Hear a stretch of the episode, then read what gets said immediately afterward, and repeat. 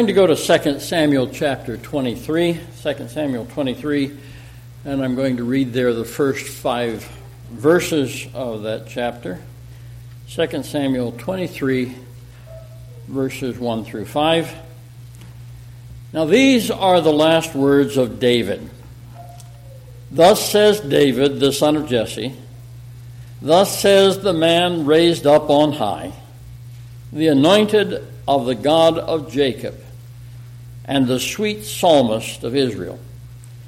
The Spirit of the Lord spoke by me, and his word was on my tongue. The God of Israel said, The God of Israel spoke to me, He who rules over men must be just, ruling in the fear of God. We don't see a lot of that today, do we? I don't think the human race has ever seen a lot of that, but that's God's order. And he shall be like the light of the morning when the sun rises, a morning without clouds, like the tender grass springing out of the earth by clear shining after rain. Although my house is not so with God, yet he has made with me an everlasting covenant, ordered in all things and secure. For this is all my salvation and all my desire. Will he not make it increase? Let's look to the Lord again in prayer. Father, thank you for the privilege that we have of gathering together, for the fellowship that we have together in the Lord Jesus Christ, for the love that we share one with another, and especially the love that we share for you and from you. Father, I ask your blessing on your word tonight that Christ would truly be glorified and that our hearts would be edified. And I ask it in Jesus' name. Amen. These are the last words of David. Last words have always been uh, something sort of interesting to me, and from time to time I you know, we, we've got Google now, or whatever you happen to use, but mostly Google, and you can just, I'm bored. Let's find some last words, and there are some really weird things out there. But I'm going to give you a few last words by some Christian folks. Uh, some of you will recognize all of the names. Most of you will recognize at least one or two of the names, but be that as it may. Godly men Men we could perhaps find occasion to disagree with doctrinally, but they loved the Lord. John Wesley, his final words were the best of all God is with us. And then his brother Charles, who wrote a lot of songs and I think maybe went a little deeper than John did, I shall be satisfied with thy likeness. Satisfied. William Wilberforce, a few of you will know that name.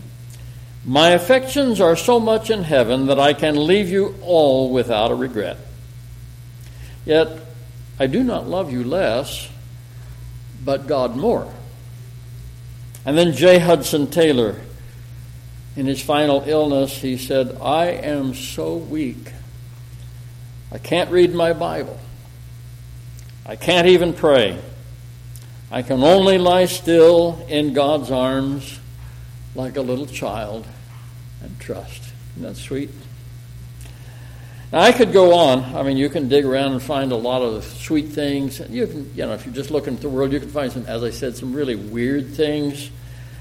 But even when you look at these uh, things said by godly people, expressing their trust and confidence in God in their final hours here, um, I can't find anything that has a greater import and a greater impact than what I see in these inspired words. All Scripture is given by inspiration of God. This is Scripture. These inspired words, these inspired last words of King David. However noteworthy the good words of people may be, the Word of God outweighs them all. Uh, when I look at David and the life of David, I, I, frankly cannot express quite how highly I think of this man, David. Uh, I have always based my view of David, of his life, of most of the things he did, not merely on my personal opinion. It's not just he was a great hero and did wonderful things and this and that and the other thing, but uh, rather on what God has said about him. Because again, whatever men may say, whatever opinions we may hold, the Word of God is what counts. Uh, after King Saul had disobeyed God and there was more going on in his heart than just what we see in the actions. There always is more going on in the heart, whether the heart is turned toward God or whether the heart is careless. Um, there's, there's a lot goes on in the heart that is not necessarily seen outwardly. And so when King Saul disobeyed the word of God, God saw the condition of his heart and he rejected him from the throne. Now, he went ahead and lived quite a few years longer. He continued to be on that throne, but God cut off that line right there and then as far as rulership. But in speaking, uh, in speaking to him uh, at that time, Samuel said this to Saul in 1 Samuel 13 and verse uh, 14 But now your kingdom shall not continue. The Lord has sought for himself a man after his own heart. And the Lord has commanded him to be commander over his people because you have not kept what the Lord commanded you. Then you follow that up with Acts 13 and verse 22, where a little more information is given along that line. Um, and when he had removed him, he raised up unto them David to be their king, to whom also he gave testimony, and said, I have found David, the son of Jesse, a man after my own heart. And this is added. Now, sometimes you see this in the New Testament, a, a word or two added, a phrase added that you don't necessarily see in the Old Testament. But remember, all Scripture is given by inspiration of God. And so I have found David, the son of Jesse, a man after my own heart, which shall fulfill all my will. Isn't that a tremendous statement for someone? And it's not just, I mean, I have sat in on funerals, and especially the funerals of preachers, you know, and people say good things about them and what they did sometimes. But for God to say, I've found a man, and God God knew the end from the beginning. I have found a man that will do all my will. God doesn't make mistakes. There are no disappointing surprises with God. Uh, the view he expressed of David's heart and the course that David's life spiritually would take stood true. In 1 Kings 15 and verse 5, um, well, I seem to have lost my place here. Let me see, where am I there? Back up. Had that, had that. I, I, I don't know. I seem to be lost. Can you find me here? I should be on uh, 1 Kings 15:5. There it is. Because David did that which was right in the eyes of the Lord and turned not aside from anything that he commanded him, all the days of his life. Now, I could pause there, and you see what, again, what an enormous testimony is given of this man's life. Now, there is a glaring exception that follows that statement. He turned not aside from anything that I commanded him all of his life, save only in the matter of Uriah the Hittite. Now, yes, that was truly a grievous sin. It was a sin for which there was no excuse. But while there is never a sin for which there's an excuse, there's also never a sin for which there is not forgiveness and cleansing. And something we see in David, I, again, I, I've lived a long time now and I've seen a lot, and I've seen a lot of people that seem to start well and had a good outward testimony and then they crash and burn. I don't know if you realize how rare it is for a man to fail as badly, as willfully, going into it knowing exactly what he was doing, knowing the damage he was doing, how displeasing it was to God, the harm that it would cause. I don't know how, if you realize how rare it is for such a person really, genuinely to repent. But David repented. And when he was rebuked and he looked at the situation, he said, I've sinned. And, uh, well, something I've pointed out often, this isn't in my notes, but something I've pointed out often the, uh, the law of Moses at that time, if you committed murder, you were going to die in all probability. And if you took another man's wife, you were going to die. That was, that was what was required under the law. And David didn't bargain. He didn't try to minimize his sin. He didn't try to get, uh, get a deal with the prosecutor. When David said, I have sinned, he knew that there was a death sentence hanging over his head. Uh, people don't like the consequences of acknowledging their sin. But David realized, I don't, what I don't like, what I like even less, is being out of fellowship with God. And it was as if he were saying, I would rather die having repented and being again in fellowship with God than to live in this condition that I'm in now. And so he repented. Uh, and, and just you know, the character of his life apart from that. He didn't turn aside from anything that God instructed him to do, except in that thing. Now, he was human. He did take some missteps, but it wasn't that open rebellion.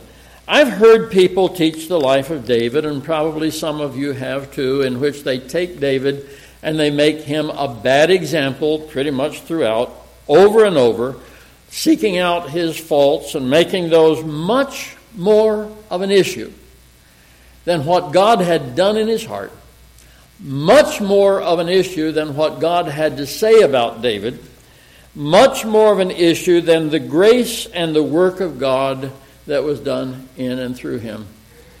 Uh, Jim Burge might recognize where this came from, but I heard one fellow say when David went to Ziklag that God had to burn him out before he would go back to be with his people. And that's, well, I'll just leave that there. It's not true.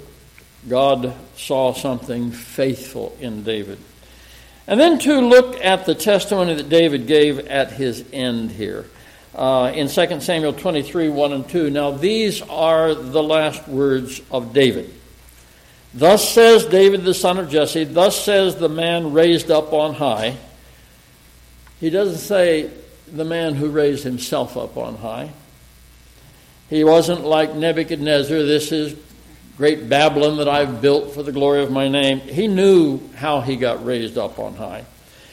Thus says the son of David, thus says the man, uh, David the son of Jesse, thus says the man raised up on high, the anointed of the God of Jacob, the sweet psalmist of Israel. The Spirit of the Lord spake by me and his word was on my tongue.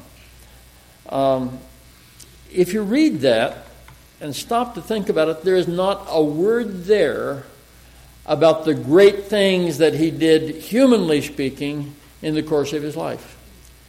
He doesn't, there on his deathbed with these final words, he doesn't say, Oh, I remember when I went after Goliath, and doesn't talk about the victories over the Philistines.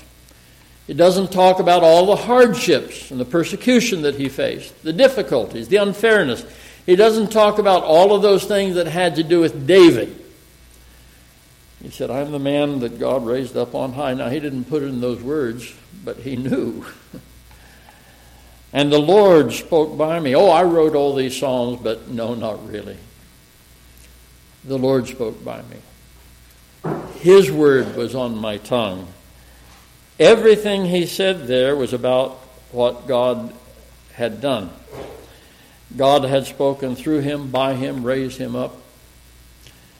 You know, down through the years, I was thinking and I just sort of multiplied so many times a week by so many years, and then I didn't even count the Bible. I used to teach at Brother Eggers Bible School and different special meetings I've held elsewhere, and I have preached thousands of sermons down through the years. I mean, literally thousands of sermons.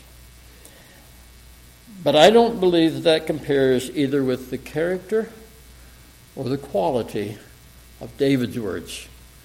Because when David spoke, it wasn't just something studied out and prepared. When he wrote these things, it wasn't David's words mixed with truth, it was God's word. And it was inspired word, it was scripture. So again, I can't fully express quite how highly that I think of this godly man David uh, and the testimony that he had, the testimony that he gave. And because God knew David's heart, you know, when, when God revealed certain things to Abraham or Abram, he said, I know him. He'll command his children after him. I mean, he knew the godliness of the man, he knew the practicality of the man, he knew the direction that even his family was going to take because of that testimony and obedience. And so he revealed certain things to Abram. God knew the heart of David. He knew the entirety of the path that David would take during his earthly journey. Of course, he foreknew that failure, but he also foreknew that repentance. And so God made some promises, some appropriate promises to David. Again, looking at his last words in 2 Samuel 23 5, he has made with me an everlasting covenant, ordered in all things and secure. For this is all my salvation and my desire. Now, I will say that the fact that the covenant promise God made with David was an eternal covenant, an everlasting covenant, is vitally important. Whenever you see something that God makes clear is eternal, everlasting, especially if it's a promise or a gift, we're not going to teach Sunday morning Sunday school again, but it's, it's a vitally important thing, and we've been considering some eternal things on Sunday mornings, haven't we? Eternal life, eternal salvation, eternal redemption, everlasting righteousness. But God gave to David an everlasting covenant. And it was a covenant of promise. More about the everlasting part of it shortly. But at the end of life here, David wanted nothing other than the covenant promise. This is this is all my salvation, all my desire. Oh, if I could just live a little longer.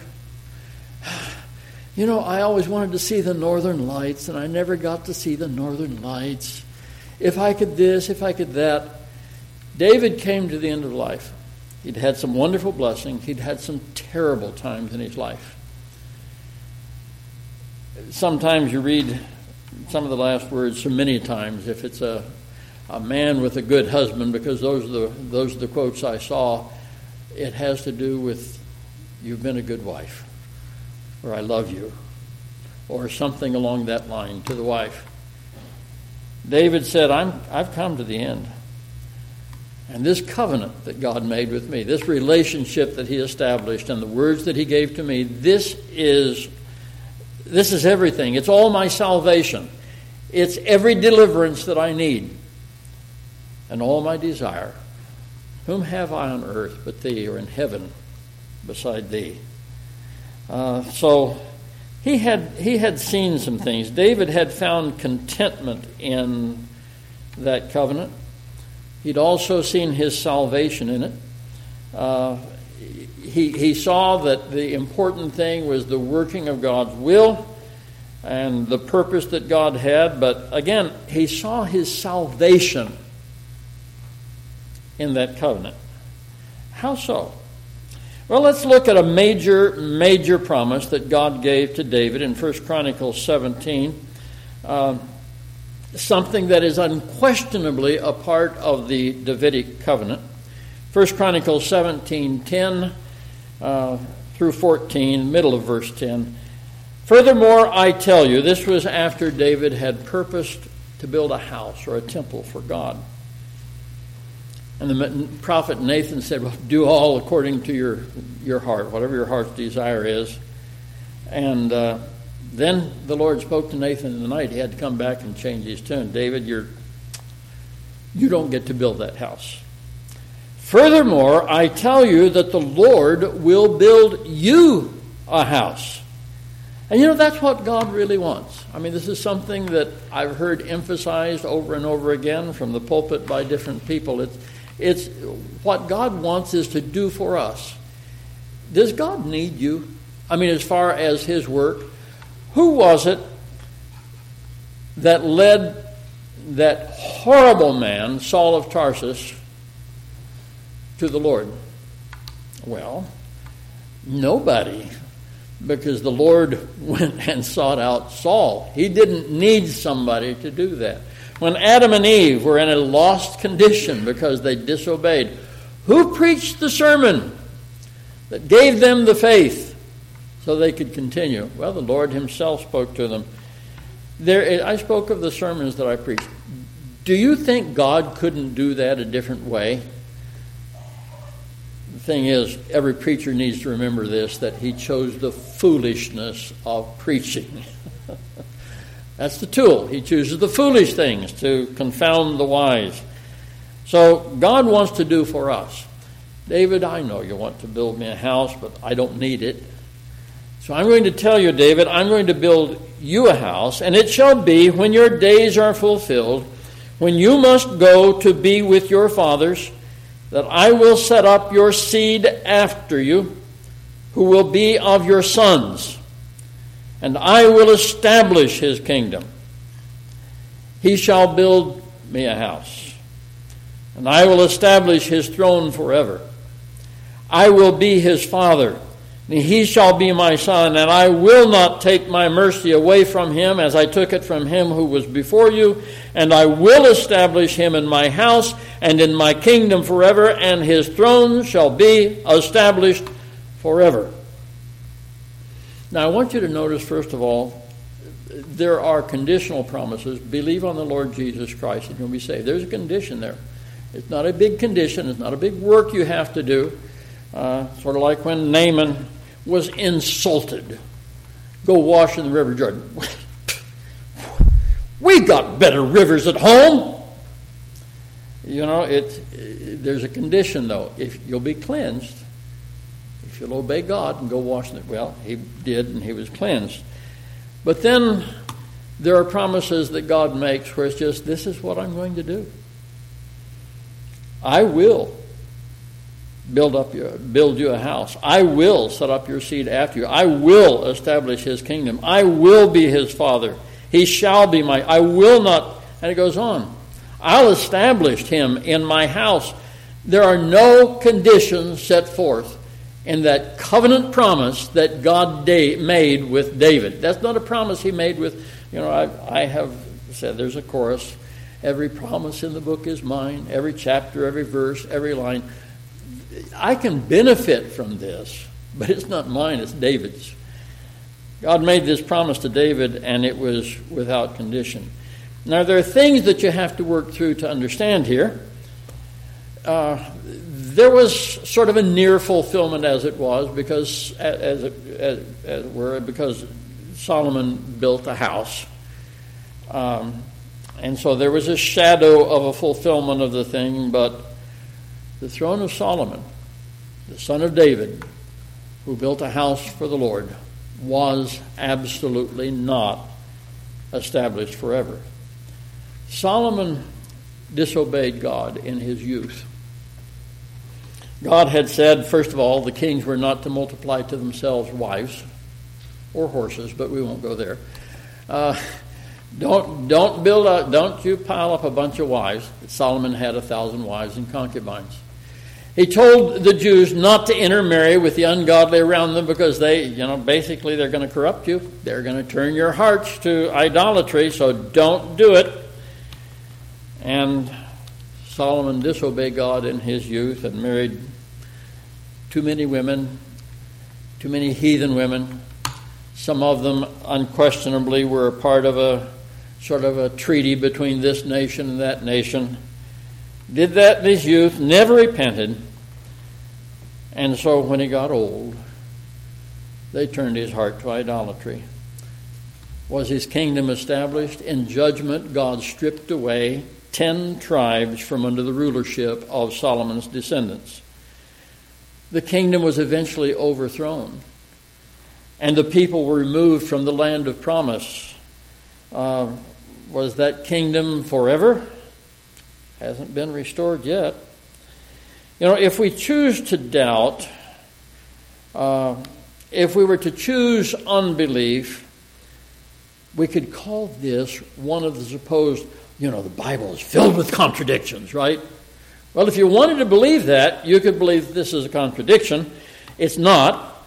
Those who choose unbelief really, I had a conversation with a neighbor, and a decent guy, and I like him. But he began to bring up objections, and I thought, you know, you, you haven't taken time to really look at the Bible. You've just jumped to some conclusions, and that's where you're going to make your stand. Um, choose unbelief. You don't take time to consider the real import of God's Word. And people who think they see contradictions don't take into account the infinite wisdom uh, that God has that surpasses any human wisdom or any human expectations. His ways are not our ways. His ways are as far above ours as the heavens are above the earth. And of course, we're going to read things that God says or does or purposes that don't necessarily make sense to us because we can't wrap our minds around them. Our minds are too small. But God fulfilled his promises to David. Doesn't look like it, but he did. Another quick look at David's last words, uh, 2 uh, Samuel 23, verses 3 through 5. The God of Israel said, The rock of Israel spoke to me. He who rules over men must be just ruling in the fear of God. Now, this is what God expects. Um, Christians think that that's what rulers, some Christians think that's what all rulers should be, and if not, we need to get them out of office. Good luck with that, because where are you going to find these people? But this is God's purpose. It was fulfilled and will be fulfilled in one ruler. And we all know who that ruler is. He who rules over men must be just, ruling in the fear of God, and he shall be like the light of the morning when the sun rises, a morning without clouds, like the tender grass springing out of the earth by clear shining after rain. Now, I'll just pause there. If if it were me, I might not understand. Have you ever had the Lord speak to you and what he said was absolutely true, but you misunderstood? I have. And David could have misunderstood after the Lord told him that and thought, oh, man, my kids and my grandkids and my great grandkids and my great great grandkids, these are the rulers that are going to fulfill this. David was a wise man. He knew the ways of God and he knew the ways of men, and so he said in verse 5 Although my house is not so with God, Yet he has made with me an everlasting covenant. This covenant is not going to be broken. Nothing is going to knock God's promise and God's purpose out of its fulfillment. It simply cannot, it simply will not happen. Just won't happen. Although my house is not so with God, yet he's made with me an everlasting covenant, ordered in all things, and secure for this is all my salvation and all my desire. And here's where it is Will he not make it increase? God made an I will promise. When God makes an I will promise, not if you will, then I will, it's only dependent on God. It's not dependent on you measuring up or me measuring up. And by the same token, if we don't measure up, if he said, I'm going to do it, he is still going to do it. We may not understand all of the details, but David got it. Again, I can't tell you quite how much I appreciate this man. He saw so much that very few in that age saw. Uh, David declared God's righteous standard, but he knew the path that men would take. I read through the history. I, I worked this sermon for a couple of weeks, and uh, I, I told Marlene I think I barked up the wrong tree quite a bit, but actually it wasn't the wrong tree. I just, you know, there was a squirrel next door, and I just was sort of enjoying where I was. I enjoyed the study, but I went through and I looked at the entire lineage of David, all of those rulers, and overall, it's a tragic history of rebellion, of disobedience, too much idolatry, a history of unrighteous rule. And David knew. He didn't know the details, I don't suppose, but he said, Although my house is not so with God. And he didn't stop there. Well, my house isn't going to fulfill this, and so it can't happen. His trust was in God, not in himself, not in his own house. His confidence was in God's will, his I will promise, and not the actions of people. So, how was God's promise fulfilled? Who has built God a house? I think you know. First of all, I will say, many of you, most of you, maybe all of you know already that Solomon's line is not included in the genealogy of Christ. Read the book of Luke. Now, in Matthew, it gives the genealogy of his foster father, uh, Joseph, but Solomon wasn't in the line of Christ. He, he was completely shut out because of his rebellion, unquestionably. Um, so, yes, um, Solomon built an earthly house. It was torn down, built up again, torn down again. A mosque stands on it today.